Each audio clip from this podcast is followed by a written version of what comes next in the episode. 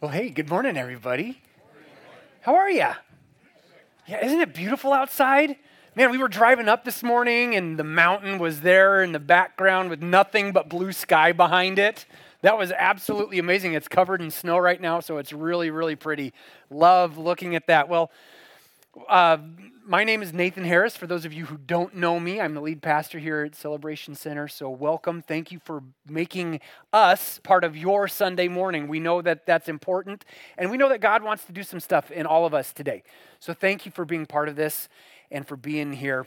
Uh, we're in a, currently in a series called Better Together, and this series is based on one of our core values, which happens to be called Better Together. Here's how we put it here at Celebration Center. People matter to God, so we pursue authentic relationships, healthy families, ministry in teams, and we do life with one another in small groups. This is a value for us. And a value is something that guides what we do and how we do what we do. It determines where we go, what directions we take. We want to be able to measure everything we do by, in part, with this value. Is it relational? Because that's what Better Together is all about. It's about being relational together. As a matter of fact, uh, our big idea for this series is that we are better together when we grow whole and healthy relationships. That's how we get better together. We grow these whole, healthy relationships. If you weren't able to be with us last week, I encourage you, go to our website, c c p wallop dot com. You can click on the sermon podcast link there, and you can listen to last week's message. It's important because in that message, we talked about why Better Together is necessary, why it's meaningful for us as human beings and important for us here at Celebration Center. And what we found is that God created us as a community. That means that part of what it means to be human is to be in community. We don't add community to our lives. We are community.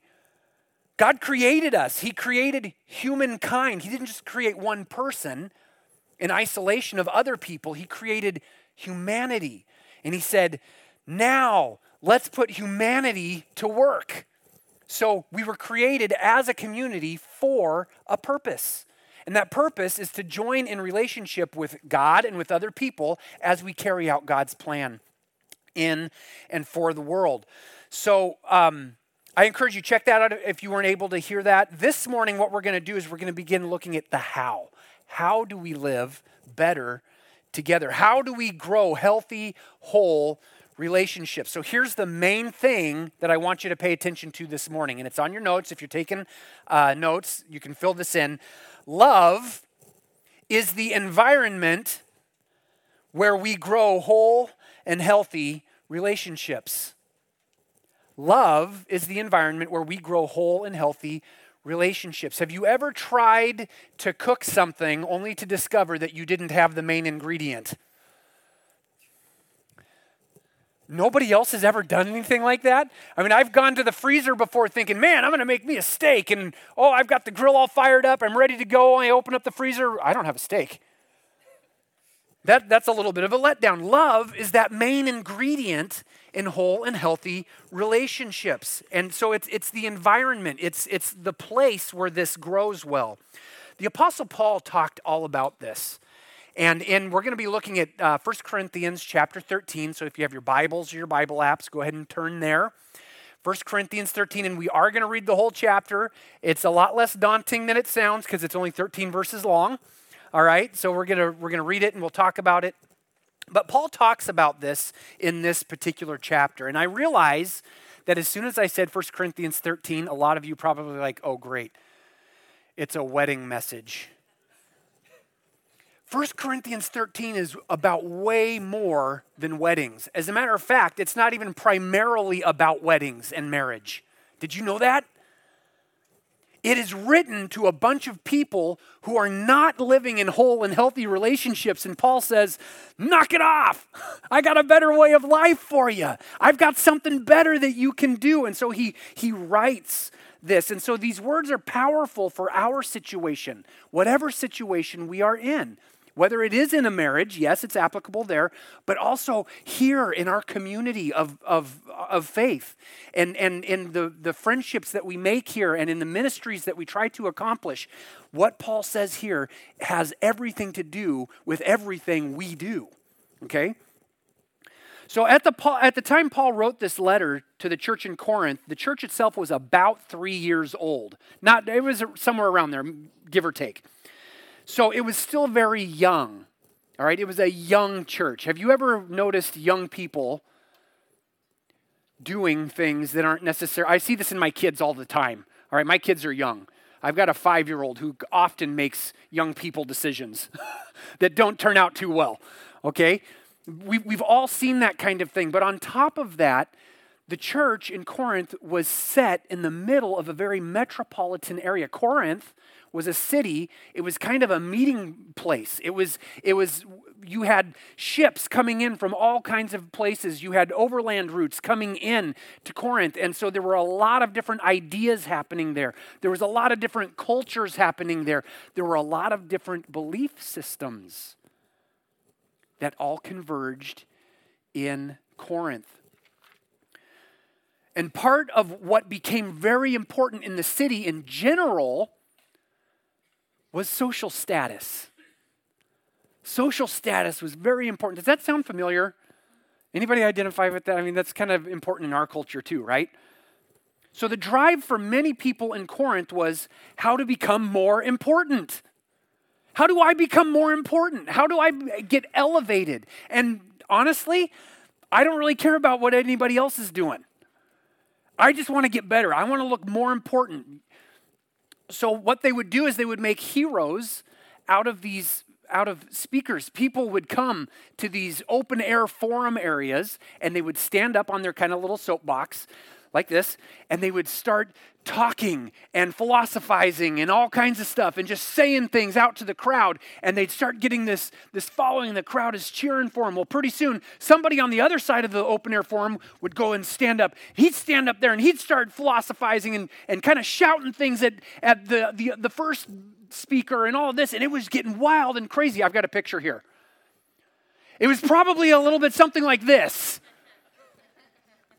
All right, you got you got your Packer fans, you got your Viking fans, and you got the, the crazy man without a shirt on, and it's just nuts. This is probably a fairly good representation of what this kind of situation was like in the city of Corinth.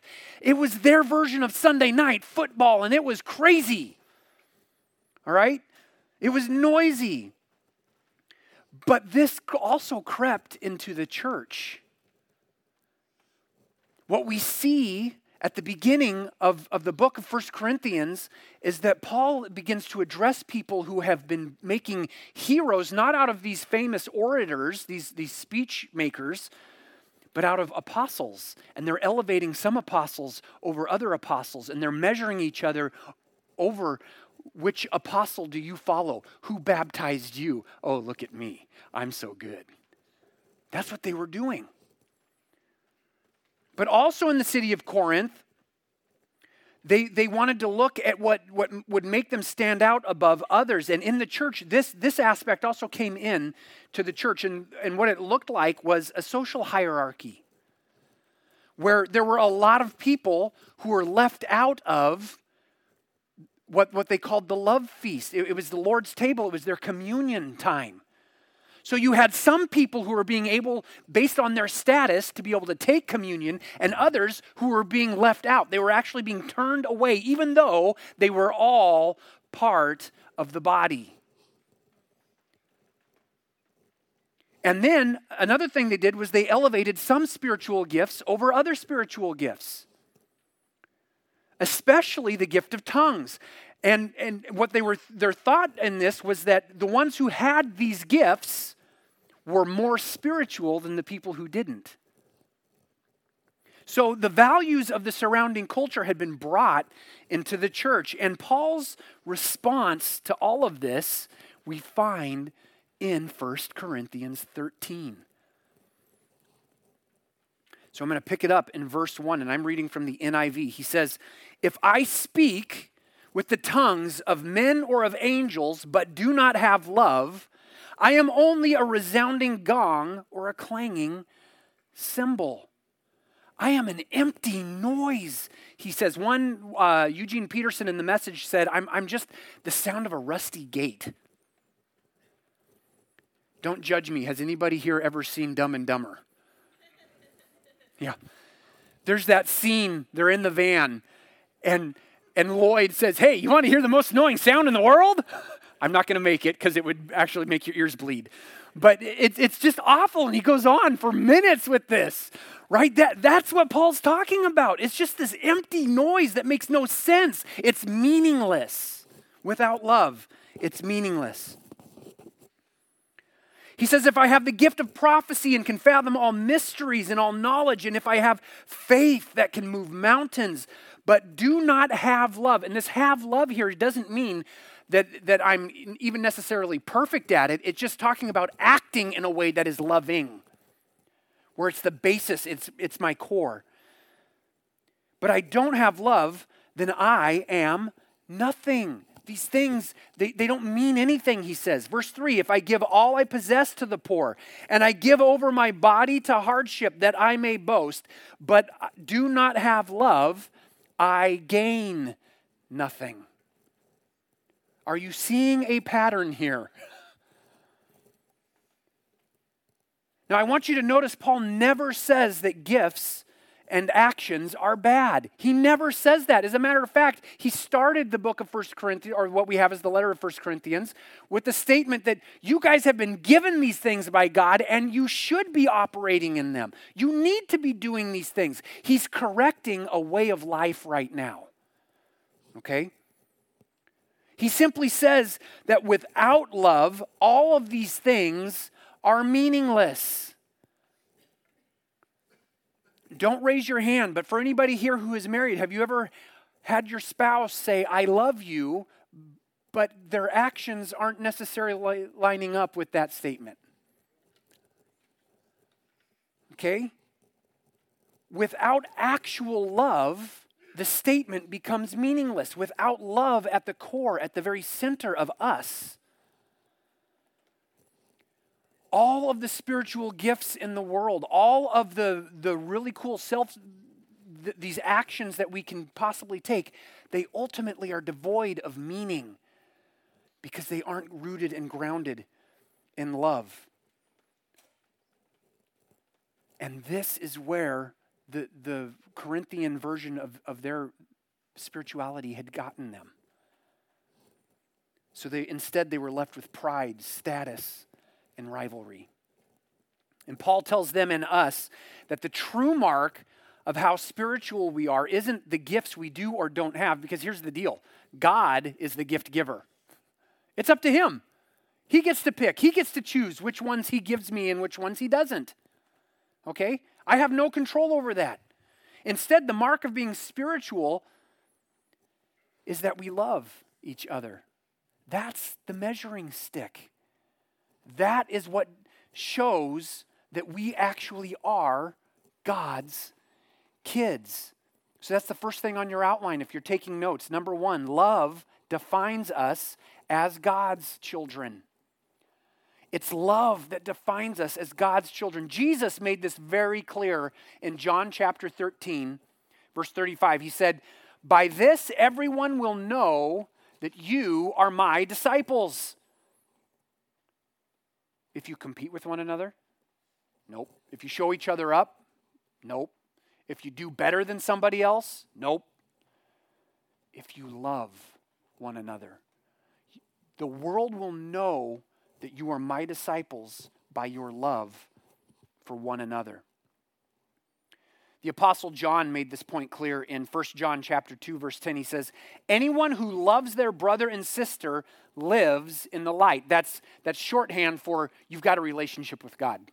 You're, you're actually one of God's kids. And then he goes on and says, and there is nothing in them to make them stumble.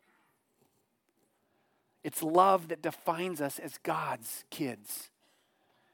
It's love that is the measuring stick of how spiritual or unspiritual we are, how far we have progressed in love. It's nothing else.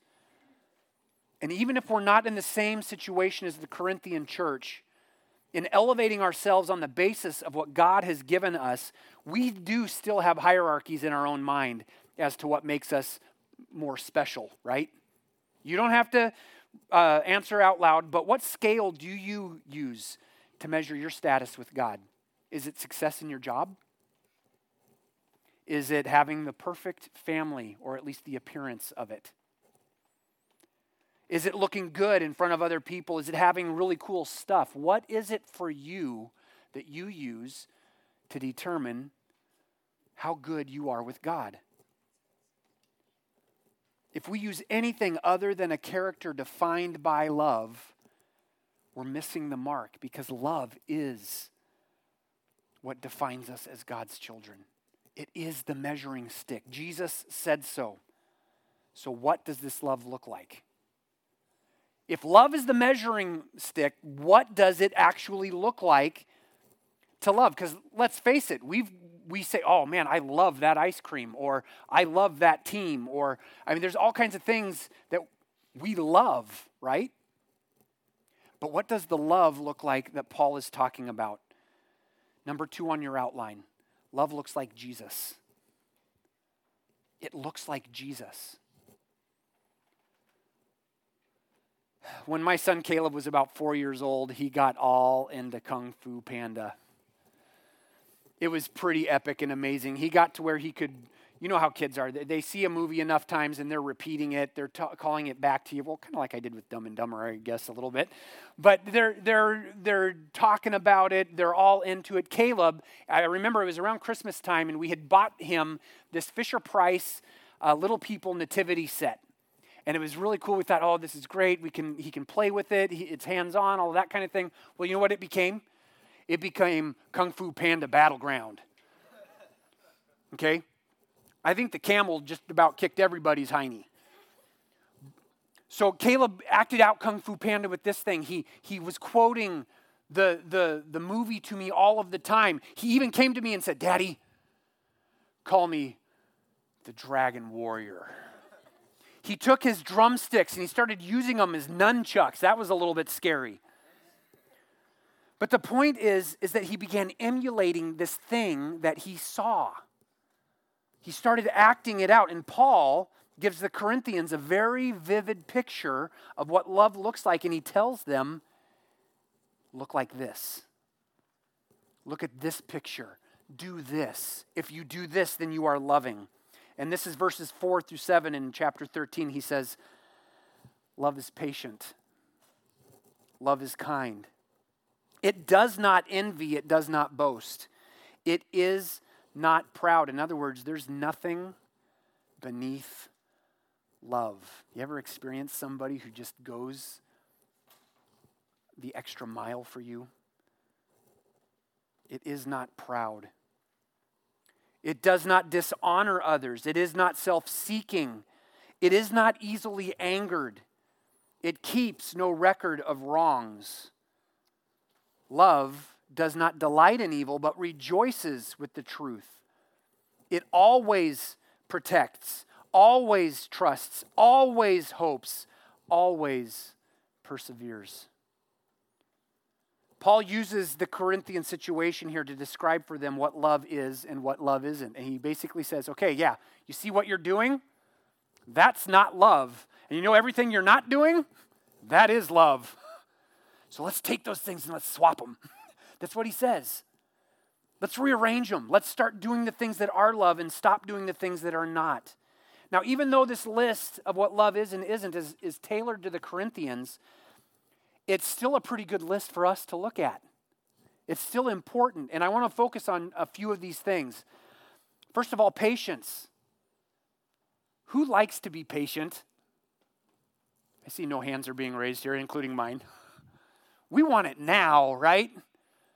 We want to get it now. Think about it. We've, we've, we've got our smartphones. I've got the Amazon app on my phone. If I'm sitting somewhere and I see a book that I, I really want, I can just open that up and I can sit by right right then and there. And, and living in this area, uh, for a lot of them, I can have them the next day, maybe that afternoon, right? We don't like patience, but Paul says love is patient. In the context of community, patience has all to do with forbearance. Sorry, my mic's falling off. Patience has all to do with forbearance, which is putting up with other people. Not like, oh my gosh, why do I have to do this again? That's not forbearance. That's called being impatient. I have perfected that to an art. Okay, I need Jesus. Forbearance is when we make space for other people in their stuff, in their issues, and we don't hold it against them. We we say, you know what, I'm not writing you off because of this. A great picture of, of, of this patience is Jesus on the cross. Father, forgive them. They have no idea what they're doing. Ugh. Love is patient. Kindness is all about doing for others what they can't do for themselves. It's an action, and it's outwardly focused. Have you ever had somebody do something for you that you couldn't do for yourself? Maybe you were stuck in a situation. I remember one time I came home, and my daughter, Abigail, who was probably, oh, a year, year and a half, something like that. Let's just say I call her Spider Monkey for a reason. This girl, I came into her room on this particular day and I discovered her clinging to the front of her dresser off the ground. She's just hanging on there. And she's getting really scared because she can't figure out how to get herself down. So I do what every good dad does. First, I take a picture for Facebook. And then I go and I take her off of there because she, she can't do it herself. I get her down. Kindness, love is kind, doing for others what they can't do for themselves. Love keeps no record of wrongs. It keeps no record of wrongs. There's a, I love classic movies. There's an older one with John Wayne called, uh, I think it's The Quiet Man. Uh, it takes place in Ireland, and there's this one character in there who is constantly, he's got his little helper with him, and he's he's got this little black book. And he turns to his, his helper and he says, put his name in it. So the guy writes down his name. He says, now, draw a line through his name. He's keeping a record of all of these wrongs. He's he's thinking of ways to, to get even and to let other people know, hey, I'm I'm not only am I better than you, but I'm going to get you for this. Love keeps no record of wrongs. As a matter of fact, love is willing to be wronged. Love is willing to be wronged. Love goes into situations and says, I am for you. And it weathers the storms with the patience that we talked about, that leaves space for somebody else, all while acting in kindness toward people who can't do for themselves. In short, love looks like Jesus. And anyone who is going to be part of God's family needs to look like Jesus. If love is the measuring line and love looks like Jesus, then guess where our sights are set? It's Jesus. We are called to look like Jesus. But why is this important? Why all the fuss? Verses eight through thirteen. Love never fails. But where there are prophecies, they will cease. He's, he's starting to go through the gifts here, the, the very gifts that, that, that the church is elevating. He says, prophecies are going to come to an end. Where there are tongues, they will be stilled. Where there is knowledge, it will pass away. For we know in part and we prophesy in part. But when completeness comes, in other words, when God is finally revealing everything that he's driving the entire world to, when the end is finally made clear, what is in part disappears.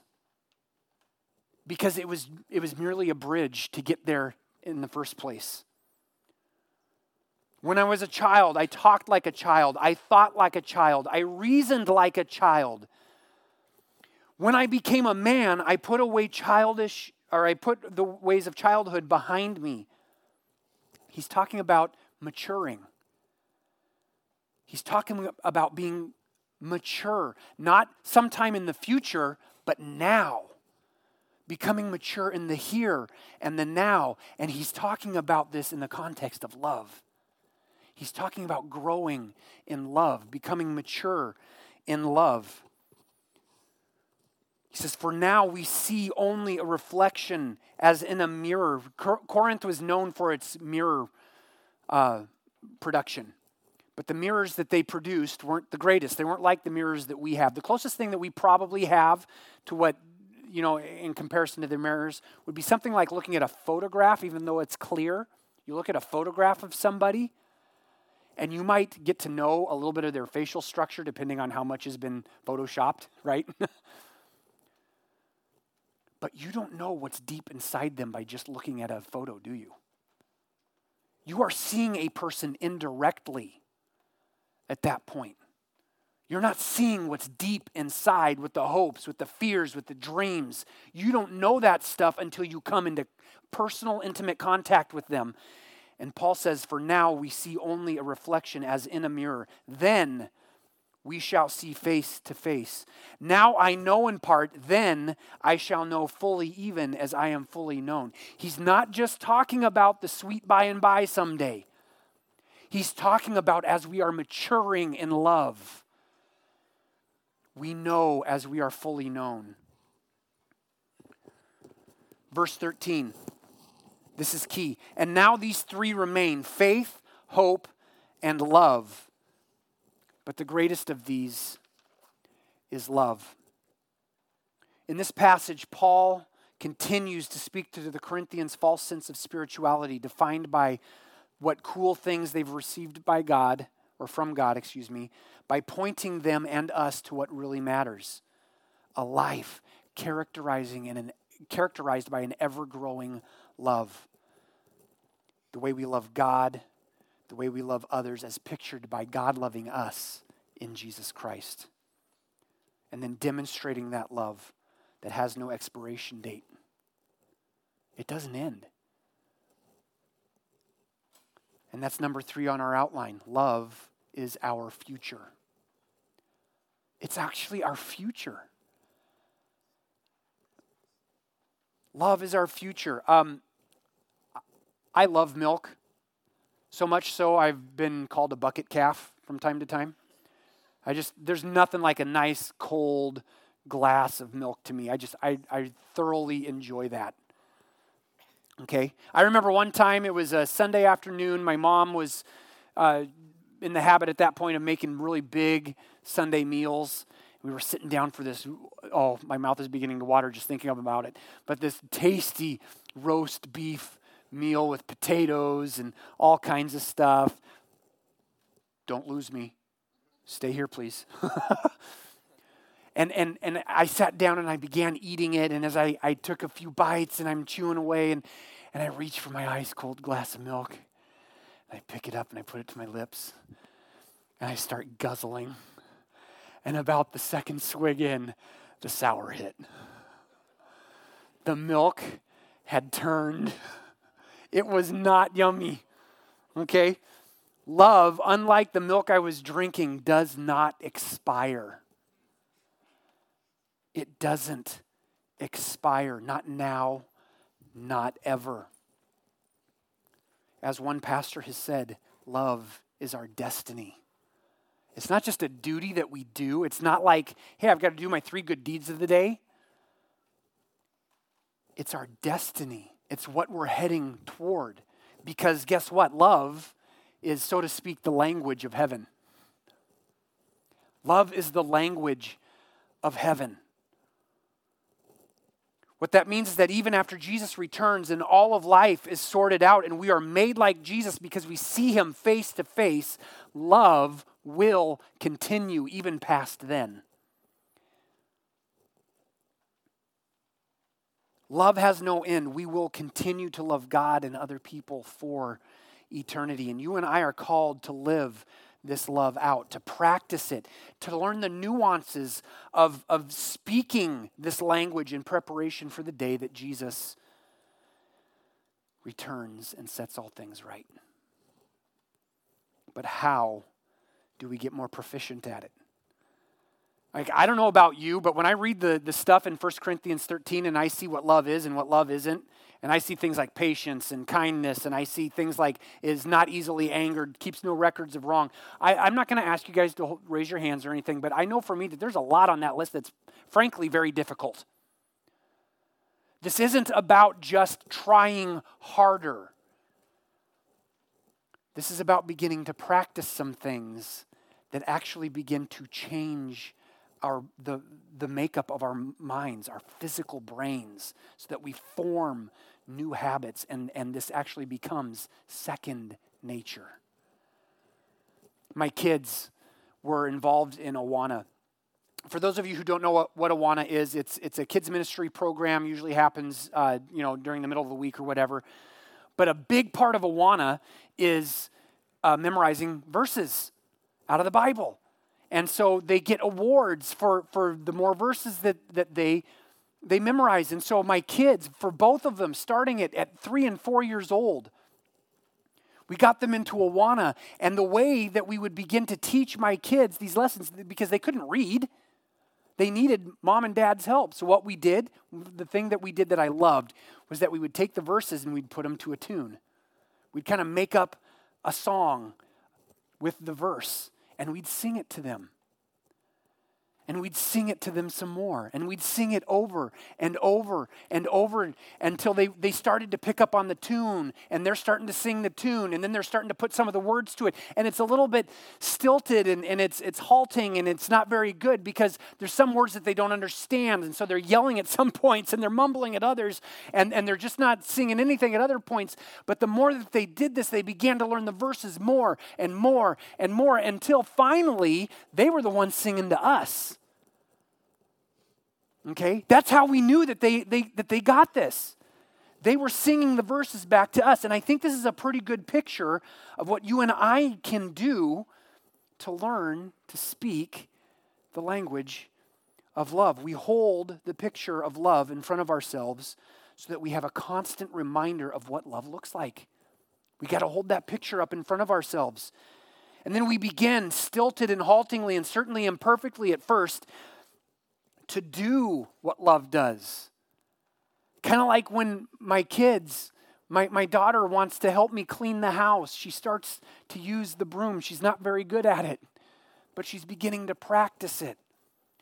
And as we do that, we, we begin to do what love does over and over so that our physical brains are rearranged. We, we're, we're creating new pathways so that love becomes second nature. Whereas one at one point it was foreign to us. And, and we do this all in the context of community. We learn to implement love and to live it out within the context of the Christian community we here we call Celebration Center. So to speak, we're singing love back and forth to each other. We're helping each other to practice it. When somebody is falling down and we see that they're not that they're not necessarily going to make it on their own, we say, "No, I'm with you. Let's go together. Let's do this together." We help one another. John, I want to go ahead and have you come back up. Love is the environment where we grow whole, healthy relationships. It's the environment. It is that necessary ingredient that we cannot do without. Because nothing else that we do matters without it.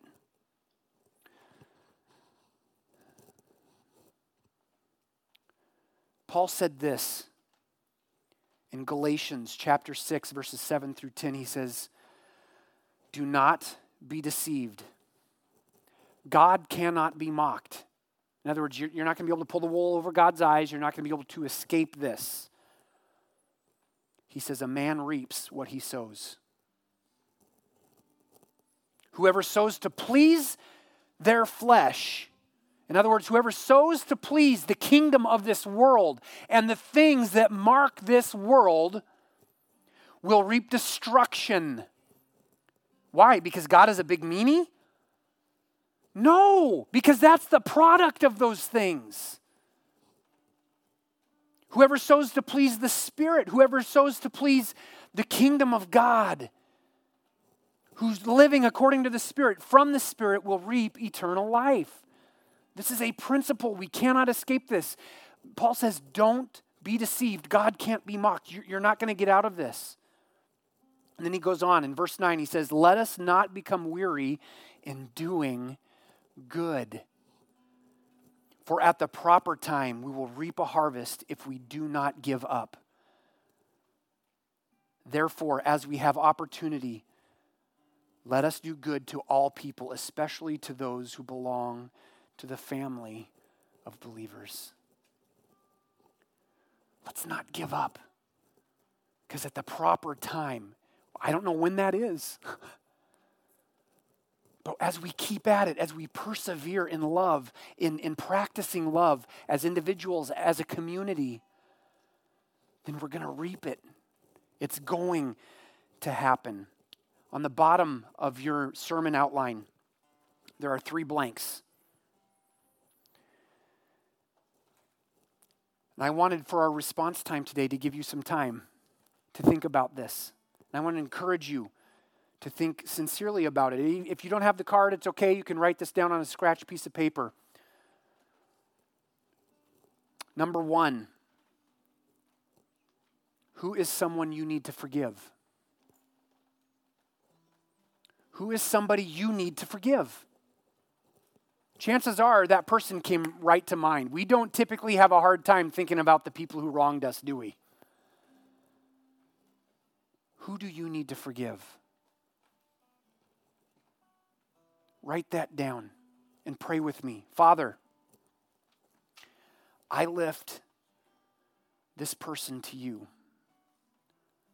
I lift this situation to you. I, God, this this hurts, and and I, I know that we're not dismissing the hurt, but I know also that you have forgiven me, so I want to forgive, because that, that's part of what love does. It forgives. So help me to do that. Help me to do that in the in the in the days, in the months, even in the years to come. Maybe I have to do it every day. Maybe it's got to be every hour, or maybe even just moment by moment. Help me to choose to forgive, to not hold against this person. Number two on there. Who can you serve? We're talking about practicing love. Who can you serve? Jesus, in John thirteen, said, as I have loved you, what? You go and love others. As I have, and his, his message was, as I have served you, as I have washed your feet, as I have gotten down and not let anything be too beneath me, you go and do the same. Who can you serve? If you're not sure, I assure you, we have ministry teams here. I can get you, I can help get you plugged in. You can begin to serve. Who is it, though, that you need to serve? Let's pray.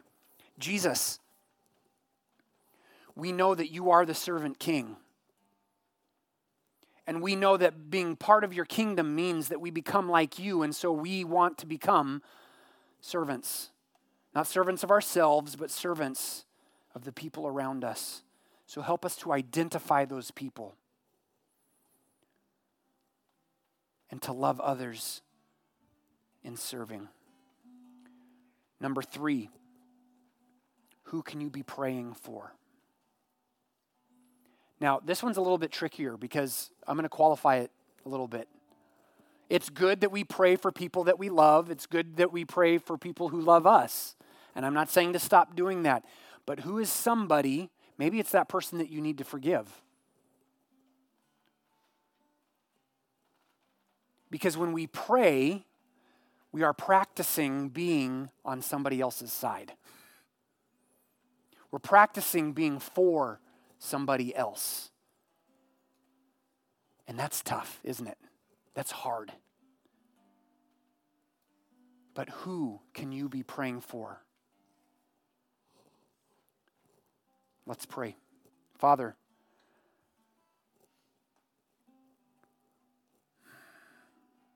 as Jesus prayed from the cross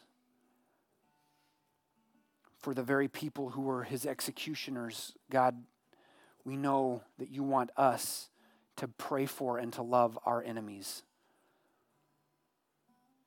That this isn't some just throwaway action, but it's the very heart of what you even came to do, which was to seek and to save the lost.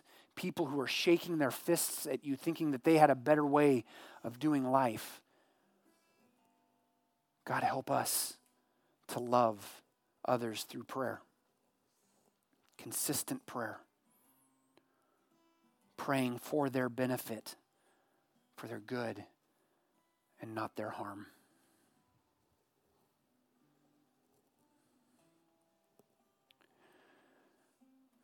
Maybe you're here today and you have not yet begun your life as a Christ follower, but you you like what you're hearing. You like what you're hearing about the kingdom and about God, and, and you want to join in. I'm going to say a prayer, and just make this your own. I'm not going to ask you to stand up. I'm not going to embarrass you. Just make this prayer your own. Jesus, I want what you've got. I want to be part of your family. I want to be measured by love, not by stuff or by accomplishments or anything else. I want to be measured by love. I want to be your child. Make me that today, I pray. Lord, for anybody who made that prayer their own, just be with them today. Let them know your presence. Let them experience your goodness. And help all of us, Lord, to make love the center of what we do and to practice this over and over and over and to encourage one another in it, because this is the work you have called us to. In Jesus' name, amen. Guys, what if we did this all together? I'm not, I'm not, I'm not asking for perfection. I'm asking for direction. What if we all headed out in this same direction together? What might life be like? I want to leave you with this from the Apostle Paul, then we'll be done. Galatians chapter six, verses fifteen through sixteen. I'm kind of adapting it, but it says, "Neither possessions, nor positions, nor status, nor anything else means anything.